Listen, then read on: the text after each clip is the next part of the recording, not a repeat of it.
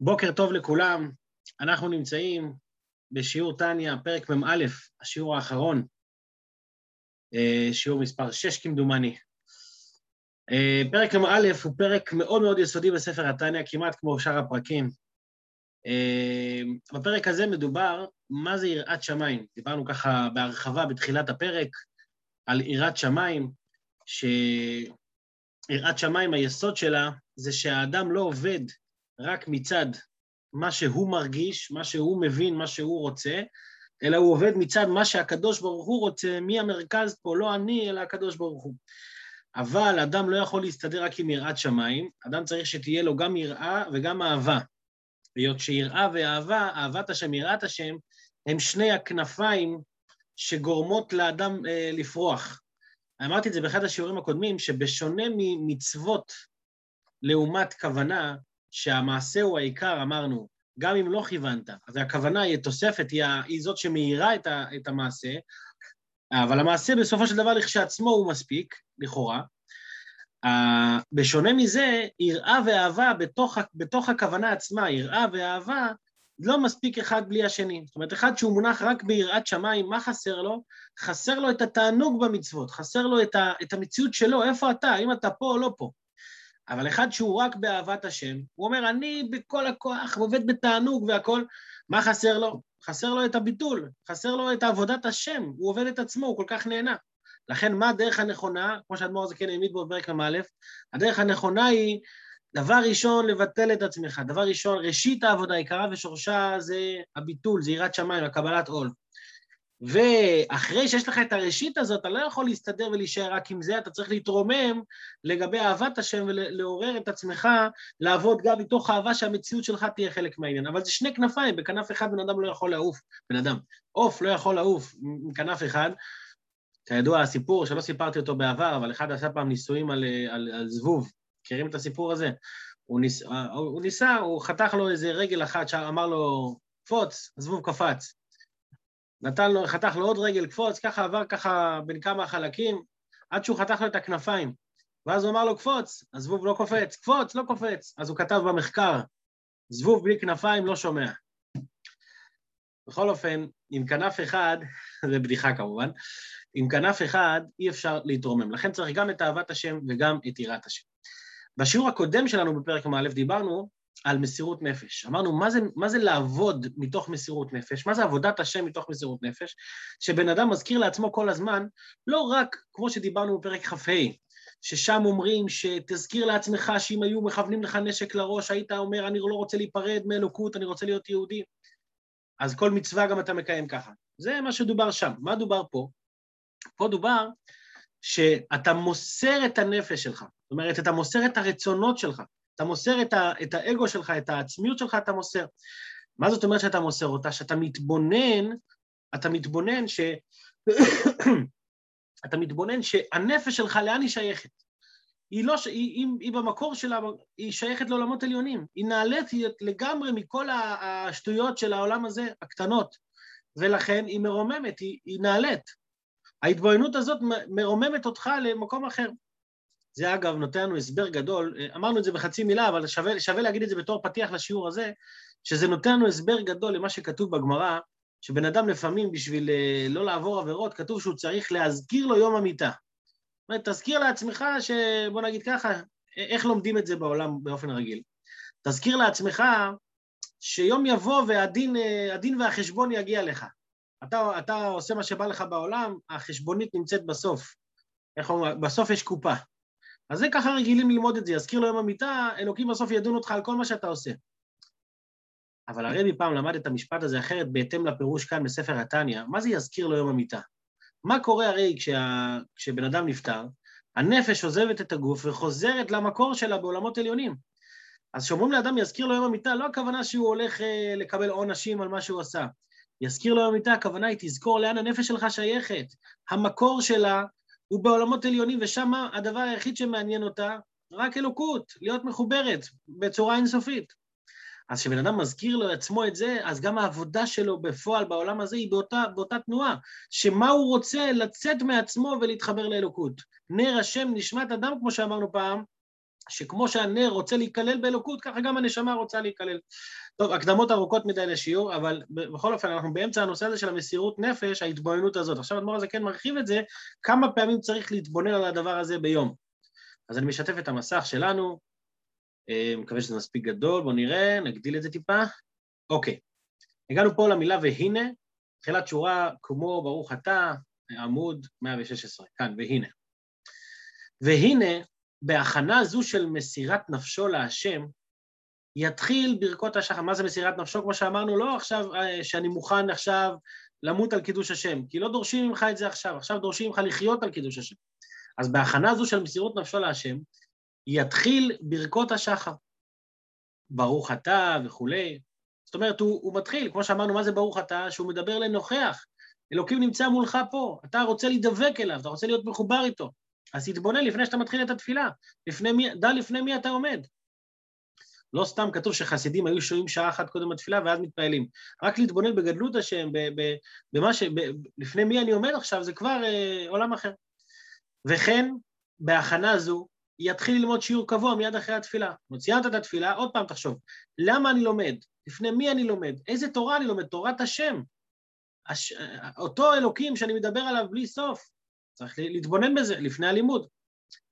וכן, באמצע היום, קודם שיתחיל ללמוד, אם אתה עכשיו מתיישב באמצע היום ללמוד, תחשוב רגע, לפני מי אני עומד, לפני מי אני לומד.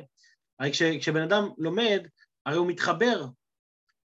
אה, איך כתוב? כש, כש, כש, שעל תלמיד חכם שלומדים את תורתו, ששפתותיו דובבות בקבר. זאת אומרת, כשאתה לומד תורה של מישהו, אז הוא נמצא איתך פה. כשאתה לומד תורה של, אה, של הקדוש ברוך הוא, הקדוש ברוך הוא נמצא איתך. אז צריכה הכנה זו לפחות. זאת אומרת, לפחות את, ה, את העניין הזה של להתבונן בכך שאני רוצה למסור את, את עצמי ואני רוצה להתחבר ואני רוצה להיכלל. כאן נודע. למה, למה הוא אומר שצריך בתחילת היום, לפני הלימוד, באמצע היום? למה?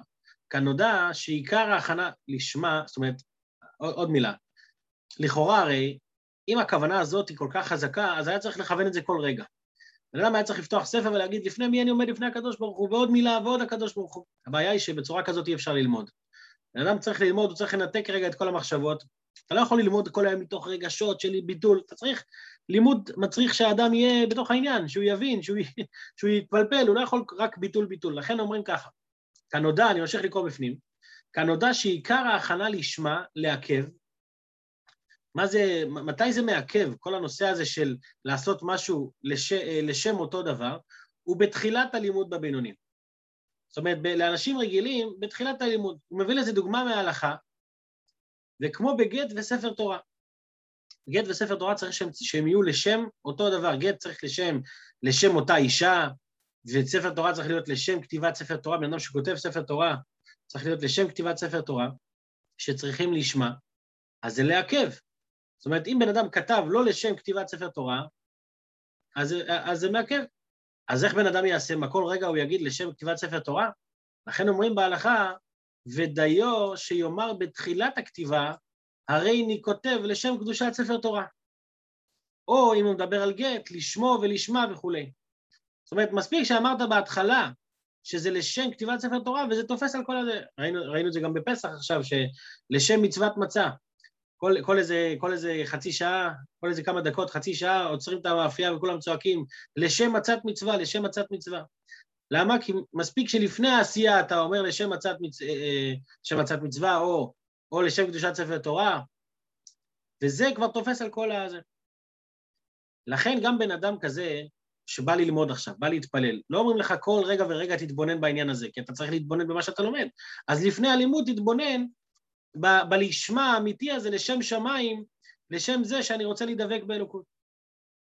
וכשלומד שעות הרבה רצופות, יש אחד כזה שהוא כל היום לומד. כן, הלוואי עלינו, הלוואי על כל אחד מאיתנו. הוא לומד שעות רצופות הרבה. אז יש לו להתבונן בהכנה זו הנזכר לעיל, הנזכרת לעיל, בכל שעה ושעה על כל פנים. זאת אומרת, לפחות פעם בשעה תעצור, כמו שאמרנו, עם לשם מצת מצווה, פעם בשעה אתה עוצר, הוא אומר שהלימוד הזה הוא לשם שמיים, הלימוד הוא תורת השם. למה צריך כל שעה? הסביר אדמו"ר הזקן, כי בכל שעה באמת יש לנו איזה שינוי, שינוי מסוים בעולם. כי בכל שעה ושעה היא המשכה אחרת מעולמות עליונים. להחיות התחתונים. יש בכל שעה בעולם, יש המשכה אחרת, אור אחר חדש שיורד בשביל להחיות את העולם שלנו, העולם התחתון. והמשכת החיות שבשעה שלפניה חוזרת למקורה. היא חוזרת חזרה למקור שלה, אבל היא לא חוזרת לבד, אלא היא חוזרת, אני מדלג רגע על הסוגריים, היא חוזרת עם כל התורה ומעשים טובים של התחתונים. זה כתוב איפה? בסוד רצו ושוב שבספר יצירה. הוא מצטט משם, אבל הוא אומר ככה, בכל שעה יש לנו הערה אחרת מהעולמות עליונים, וההערה הקודמת חוזרת חזרה. אז לכן כשאני נמצא עכשיו בשעה החדשה, אז מה שלמדתי וכיוונתי לשם שמיים מקודם, חזר חזרה, ועכשיו אני בשעה חדשה, אני, ב, אני במציאות חדשה. אז במציאות החדשה אני צריך לכוון שוב, כדי שהתורה שלי גם תעלה, כי הרי אמרנו שתורה בלא דחילו ורחימו, תורה בלא אהבה ויראה, לא עולה למעלה. אז כדי שזה יעלה למעלה, אני צריך שוב לכוון. עכשיו, למה כל שעה זה חוזר? פה הוא נותן לנו הסבר ככה על פי קבלה, זה כמובן אנחנו לא, מת, לא נתעמק יותר מדי, אבל אנחנו ננסה להבין מה שכתוב. כי בכל שעה שולט צירוף אחד מ-12 צירופי שם הוויה ברוך הוא. בי"ב ב-12 שעות היום, וצירופי שם א', ד', נ', י', בלילה כאן כנודע. יש כתוב, יש כלל ידוע שמופיע גם בשער החוד האמונה, ש... שבנוגע לצירופים של אותיות. מכל, מכל כמה אותיות שמתחברות ביחד, יש לך כמה סוגים של צירופים. נגיד אם יש לי שתי אותיות, כתוב שתי אבנים בונות אה, שתי בתים. יש לי שתי, שתי, ש, שני אותיות, שתי אותיות, סליחה, אז משתי אותיות אני יכול לעשות אה, אה, שתי, שתי מילים. נגיד אם יש לי א' וב', אז יש לי אב ובא. אם יש לי שלוש אותיות, אז שלוש אותיות כבר יוצרות שש מילים, כי אני יכול לשחק, אני יכול לעשות עם זה יותר. החשבון של זה, זה אתה מכפיל את ה... אה? למה שש? תשע. שלוש, כתוב שתי אבנים בונות שתי בתים, שלוש, שש בתים, ככה כתוב. שלוש, okay. אוקיי. ככה כתוב, ככה קראתי היום, אבל... בסדר, לא, לא, תמשיך. לא, לא, לא, לא, זה שש. בכל אופן, ו, וכשיש לי שלוש, אז... אה, כן, אז שלוש אמרנו זה שש, ועל ארבע אותיות, טוב, זה מעניין, על ארבע אותיות, מצד אחד אומרים שזה 12, שאפשר כפול 12, מצד שני, ארבע אפשר לעשות, אם אני לא טועה, 24 צירופים. אז, אז שואלים פה איך, יכול, איך זה מסתדר פה עם החשבון, שהוא אומר שבכל שעה שולט צירוף אחד מ-12 צירופי שם הוויה. הרי בשם הוויה יש ארבע אותיות, י', ק', ו', ק'. ארבע אותיות יכולות ליצור 24 צירופים. זה אגב אומרים שזה אחד החידות, אחד החידות במתמטיקה, זה שאתה מושיב שורה של אנשים על במה, כן? אנשים גדולים. אז, אז, אז אם אתה מגיע לאיזו הרצאה של שעה וחצי, אפילו אם תשב שעה וחצי, לא בטוח שתצליח לספור את כל האופנים שאפשר להושיב את הרבנים האלה שם על השולחן. לא משנה, בכל אופן הנקודה היא ככה. למה הוא מדבר פה על ארבע אותיות והוא אומר 12 צירופים? אז יש בזה כמה ביאורים. דבר ראשון, יש פה שתי ה"אים, י"ק ו"ק, פעמיים ה'. בגלל שזה פעמיים ה', אז זה, זה ממעיט לנו את הצירופים, אתה לא יכול להשתמש ב-ה' הזאת יותר מדי פעמים בשביל הצירופים, וזה מוריד ל-12. עוד ביאור אחר שמופיע, שזה, שזה 12 צירופים, זה רק מה, ש, מה שמדבר על השעות היום. שעות, על, יש 24, אבל 12 מתוכם הולכים לשעות היום. בכל אופן, הנקודה היא ככה. הצירוף שאנחנו יכולים לצרף את, ש, את שם השם, שהוא עם ארבע אותיות, המסקנה היא פה שיש לנו 12 צירופים כאלה. אז 12 הצירופים האלה מתחלקים ב-12 שעות היום. מה זאת אומרת 12 שעות היום? לא תמיד יש לנו 12 שעות, לפעמים היום הוא, הוא של, של 10 שעות, של 7 שעות, בחורף, בקיץ זה משתנה. מדובר פה כמובן על שעות זמניות. מה זה שעות זמניות?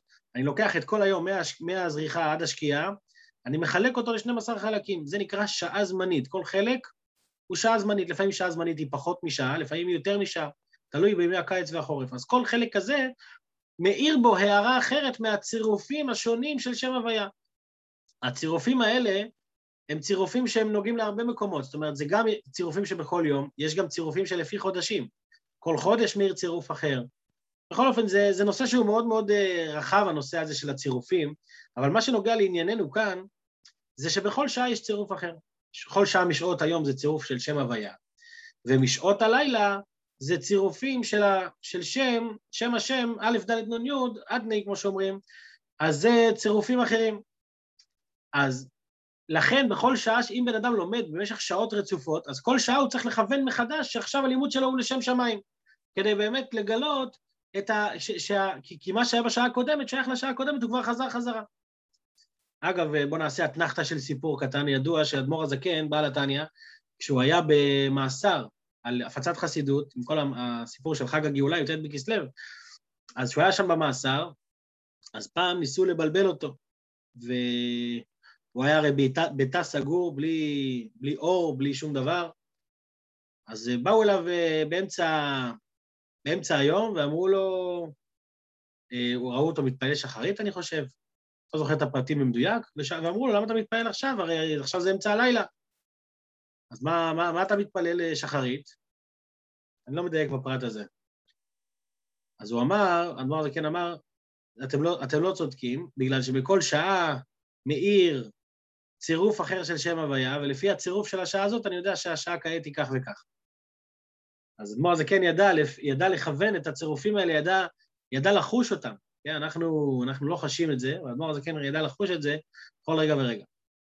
עכשיו הוא חוזר חזרה לנושא שלנו. אחרי שהוא אמר שבכל שעה צריך לכוון מחדש, הוא חוזר חזרה לנושא שלנו, שאני צריך לכוון את זה בכל רגע ורגע. והנה, והנה, אני ממשיך לקרוא. והנה כל כוונתו במסירת נפשו להשם, על ידי התורה והתפילה, להעלות ניצוץ אלוקות שבתוכה למקורו, בתוך אותה תורה, בתוך אותה תפילה. למה הוא חושב את זה? למה הוא עושה את זה? תהא רק כדי לעשות נחת רוח לפניו יתברך. הוא חוזר בעצם לנושא הראשון של הפרק, שזה, יראת, שזה מה שאמרנו, היסוד של יראת שמיים, שמפה המרכז, לא הבן אדם, אלא הקדוש ברוך הוא. מה בעצם הכוונה שלי בלימוד התורה? האם אני מכוון שאני רוצה להיות עכשיו גדול וחכם ולפתח את השכל ולהיות עכשיו uh, משהו רציני, או שהמטרה שלי זה לעשות נחת רוח לפניו, אני בעצם חושב על הקדוש ברוך הוא. אני רוצה, אני רוצה לעשות מה שהוא רוצה, הוא רוצה שנלמד תורה, אני רוצה ללמוד תורה. אז זה הכוונה. והוא מביא לזה משל, כמשל שמחת המלך, בבוא אליו בנו יחידו, בצאתו מן השביה ובית האסורים כנ"ל. מה, מה, מה המשל? הוא אומר ככה, כש, כשבן של מלך יוצא מה... יוצא מ... ישב בכלא עכשיו תקופה ארוכה, שנתיים, שלוש, ופתאום מגיע המלך ופודה אותו. איזה שמחה עצומה יש כשהמלך נפגש עם הבן. אז עכשיו ככה, על מה הבן שמח? האם הוא שמח על זה שהוא יצא מהכלא, איזה יופי, סוף סוף השתחררתי? או שהוא רואה את המלך, הוא רואה את אבא שלו, כל כך שמח, כל כך רובה נחת, איזה כיף לראות את הבן שלי שוב, שהוא כבר שוכח בכלל שהוא היה בכלא. הרי בינינו, בן אדם שנמצא באיזשהו מקום מסוים, יכול להיות שהוא יתרגל לאיזשהו, לאיזשהו מציאות, והוא בסדר, עוד שנה, עוד שנתיים, הוא כבר לא סופר. אבל כשהוא רואה את אבא שלו כל כך שמח, חזרת אליי, ממה הוא שמח? אני שמח שאבא שלי שמח. תאמין לי, לא משנה לי אם הייתי יושב עוד, יושב יותר, יושב פחות. עצם זה לראות את אבא שלי כל כך שמח, שווה לי הכל. אז זה מה שאומר שמחת המלך. המלך כל כך שמח שהבן שלו יוצא מן השביה, וזה מה שמשמח את הבן. על זה הוא שמח. זה, זה גם אמרנו בפרק ל"ד, אם אני נותן, שזאת תהיה שמחת הנפש לבדה. מה, על מה הבן אדם שמח? אני שמח מהקרבה, מהקרבה לאלוקים. אני כבר לא מרגיש, אני לא שמח מזה שאני קרוב, מזה שאני הרגשתי, מזה שאני יצאתי מהכלא. אני פה לא העניין, אני פה לא המרכז, אני שמח מהחיבור איתו, אני שמח מזה שהוא שמח. אני שמח בשמחת השם אשר שש ושמח בדירתו בתחתונים, כמו שאמרנו שם. עכשיו, יבוא בן אדם ויגיד, שמע, אדמו"ר הזקן הרי תמיד אה, לקראת הסוף, תמיד הוא מוריד אותנו לקרקע. יבוא בן אדם ויגיד, שמע, אני לא מרגיש את זה, מה אני אעשה? אני מתבונן בגדלות השם, מתבונן בהכל, לא מרגיש עכשיו את השמחה הזאת מהשמחה של אלוקים.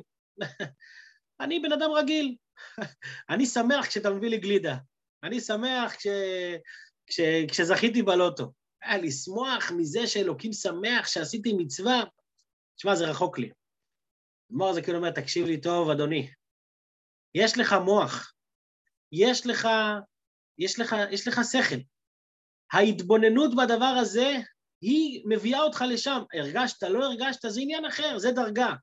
אבל לחשוב על זה, אתה מילאת את, ה, את, ה, את המוח שלך, את הראש שלך, מילאת, את זה, מילאת אותו ב, ב, בעניין הזה, בעניין של החיבור לאלוקים. לכן אדמו"ר הזקן פה חוזר ומוריד אותנו לקרקע בסיום הפרק ואומר ככה, אני קורא בפנים. והנה כוונה זו היא אמיתית באמת לאמיתו לגמרי, בכל נפש מישראל. כל אחד, לא משנה אם אתה צדיק, לא משנה מי אתה, אם אתה בינוני, אם אתה רשע אפילו, לא מדובר פה, לא מדובר פה מי, מי אתה בכלל. אז בכל נפש מישראל, בכל עת ובכל שעה, יש לך את זה. מהאהבה הטבעית שירושלנו מאבותינו, אותה אהבה שדיברנו עליה בהרחבה, פרקים י"ח עד כ"ה, בגלל שהיא נמצאת אצלך ברגע שאתה התבוננת בזה, אז אתה יכול לעורר על ידי זה את האהבה הטבעית, את, ה, את הרצון להתחבר. והאהבה הטבעית היא לא רק הרצון שאני אהיה קשור, אלא היא הרצון לעשות מה שאלוקים רוצה. אבל זה לא מגיע לבד. זה לא בא, נכון שזה אהבה טבעית, אבל אהבה טבעית לא מספיק. זה שיש לנו אהבה טבעית, היא מתגלית רק בזמני קיצון, רק כשמכוונים לך אקדח לראש. אבל, אבל אתה, העבודה שלנו, של כל אחד ואחד מאיתנו, זה להתבונן, רק שצריך לקבוע איתי, שזה גם מה שאמרתי בתחילת הפרק. מור זה לא בא לחדש לנו עכשיו יותר מדי, הוא מחדש הרבה, אבל הוא בעיקר רוצה ללמד אותנו ולחנך אותנו, תתרגל לחשוב, תתרגל להפעיל את השכל, תתרגל לזה שאתה לא, שאת, שאתה לא מחליק דברים מאחורי הגב, על כל דבר אתה עוצר לחשוב ולהתבונן. רק, אני ממשיך לקרוא, רק שצריך לקבוע עיתים להתבונן בגדולת השם. ומה תעשה בהתבוננות הזאת? להשיג דחילו וריחימו שכליים. למה הוא מדגיש דחילו וריחימו שכליים, אהבה ויראה שכליים? כי אמרנו, לא כל אחד שייך לרגשות. לא כל אחד שייך, גם כמו, ש... גם כמו שאמרנו בשיעורים הקודמים, שאחד יכול לכוון על כל ישראל, בשם כל ישראל, להמשיך את היראת שמיים על כל ישראל, זה העבודה של צדיקים. אבל כל אחד מאיתנו, מה הוא שייך להמשיך את האהבה ויראה לפחות שכליים, לפחות בראש. איך, איך אומרים? הכל בראש. וכשאתה תעשה את, את מצידך, ותתבונן בגדולת השם לפחות בראש, זה, זה יהיה שם. אמרנו פעם שהמעלה של לימוד התורה זה שברגע שלמדת, זה נהיה חלק ממך, זה נהיה חתיכה ממך. עכשיו זה שם. אם זה בא בהתרגשות של הלב, לא תמיד, אבל זה שם. וכשזה יהיה שם, בסוף זה גם יחלחל ללב. לכן הוא מסיים פה את הפרק ואומר, וכולי היי ואולי, וכל זה ואולי, זאת אומרת, אתה תעשה את שלך, אתה תתבונן. וההתבוננות הזאת היא אמיתית. למה היא אמיתית? היא אמיתית כי היא גורמת לך לעשות מה שצריך. שזה גם הוא אמר במהלך הפרק הזה. אם זה גורם לך לבצע את מה שצריך, אתה עכשיו, אלוקים רוצה שתלמד, אלוקים רוצה שתתפלל, אלוקים רוצה שתקיים מצווה. זה גרם לך לעשות מה שצריך, זה, זה לשם שמיים אמיתי. אתה, אתה שם עד הסוף. לא הרגשת את זה? אוקיי, לא הרגשת. תמשיך להתבונן, תמשיך להתבונן. בינתיים אתה עושה מה שצריך, בינתיים אתה נמצא, בינתיים אתה בעניין. בסופו של דבר, ככל שאתה תעשה יותר, אתה גם תזכה להרגיש את זה, אתה גם תזכה להרגיש את זה בלב, את האהבה להשם, את הרצון ואת ההשתוקקות, והאדמו"ר הזה כן לא עוצר בזה. האדמו"ר הזה כן עכשיו נותן לנו מפרק מ"א, פרק מ"א היה כמו הקדמה, הקדמה על החשיבות של היראת שמיים, על החשיבות של ההתבוננות. מכאן ואילך הוא לא עוצר, אלא הוא רק מרומם אותנו יותר למעלה. בכל פרק הוא ייתן לנו עוד התבוננות. למשל, בפרק מ"ב הוא ייתן לנו את התוספות של התבוננות שמביאה יראה. במה להתבונן בפועל, הוא ממש מדריך אותנו שלב אחרי שלב איך לעורר את הרגשות. למרות שהוא, למרות שהוא לא, הוא לא חושב, אדמו"ר זה כן לא, לא חושב שאנחנו נהיינו צדיקים ברגע אחד, ועכשיו אנחנו שייכים לכל העבודה הזאת. לא, הוא, הוא, הוא פרקטי מאוד. הוא אומר, זה, זה, אתה לא, אתה לא שייך לזה, אני מבין, אבל בוא תתבונן, בוא תפעיל את השכל. עוד התבוננות ועוד התבוננות ועוד התבוננות, ובן אדם בסוף מרגיש שזה שייך לו. הוא מרגיש שאני יכול גם, אני יכול גם להתרגש, אני יכול להתרגש מאלוקות, אני יכול גם שיהיה לי יראת שמיים אמיתית. מה שבטוח שלפחות לא תהיה לי יראת שמיים מזויפת. מה שבטוח, לפעמים, לפעמים אני אומר לעצמי, הרבה פעמים אנחנו לא, לא מצליחים להגיע למה כן, אבל לפחות הלימוד חסידות מלמד אותנו מה לא. לפחות תדע שאם אתה מפחד שהשמיים יפלו עליך, זה לא יראת שמיים. אם אתה מזכיר לעצמך יום המיטה כי אלוקים יעניש אותי, זה לא יזכיר לו יום המיטה. אלוקים לא מחפש להעניש אותנו בכל, בכל רגע ורגע, הוא מחפש שנהיה קשורים אליו. ואנחנו צריכים להתבונן, ולפחות בשכל להיות קשורים עד הסוף. כי כשנהיה קשורים בשכל, בסופו של דבר זה אולי יחלחל ללב. לכן הוא מסיים פה את הפרק, וכולי היי ואולי וכולי כנזכר לאל. אז זה פרק מ"א, ובעזרת השם הפרקים הבאים אנחנו נתבונן עוד ועוד ועוד. העיקר זה שלא נעצור ותמיד אה, נתרומם כלפי מעלה, ושנזכה ליראת שמיים אמיתית, שכל אחד מאיתנו, שנזכה ליראת שמיים, לאהבת השם, בעוצמות הכי חזקות שאפשר. שיהיה לכולם יום טוב, ויישר כוח לכל המשתתפים שחזרו מהפגרה. יישר כוח, יישר כוח, יום טוב. שבוע טוב, יום טוב, שבוע טוב.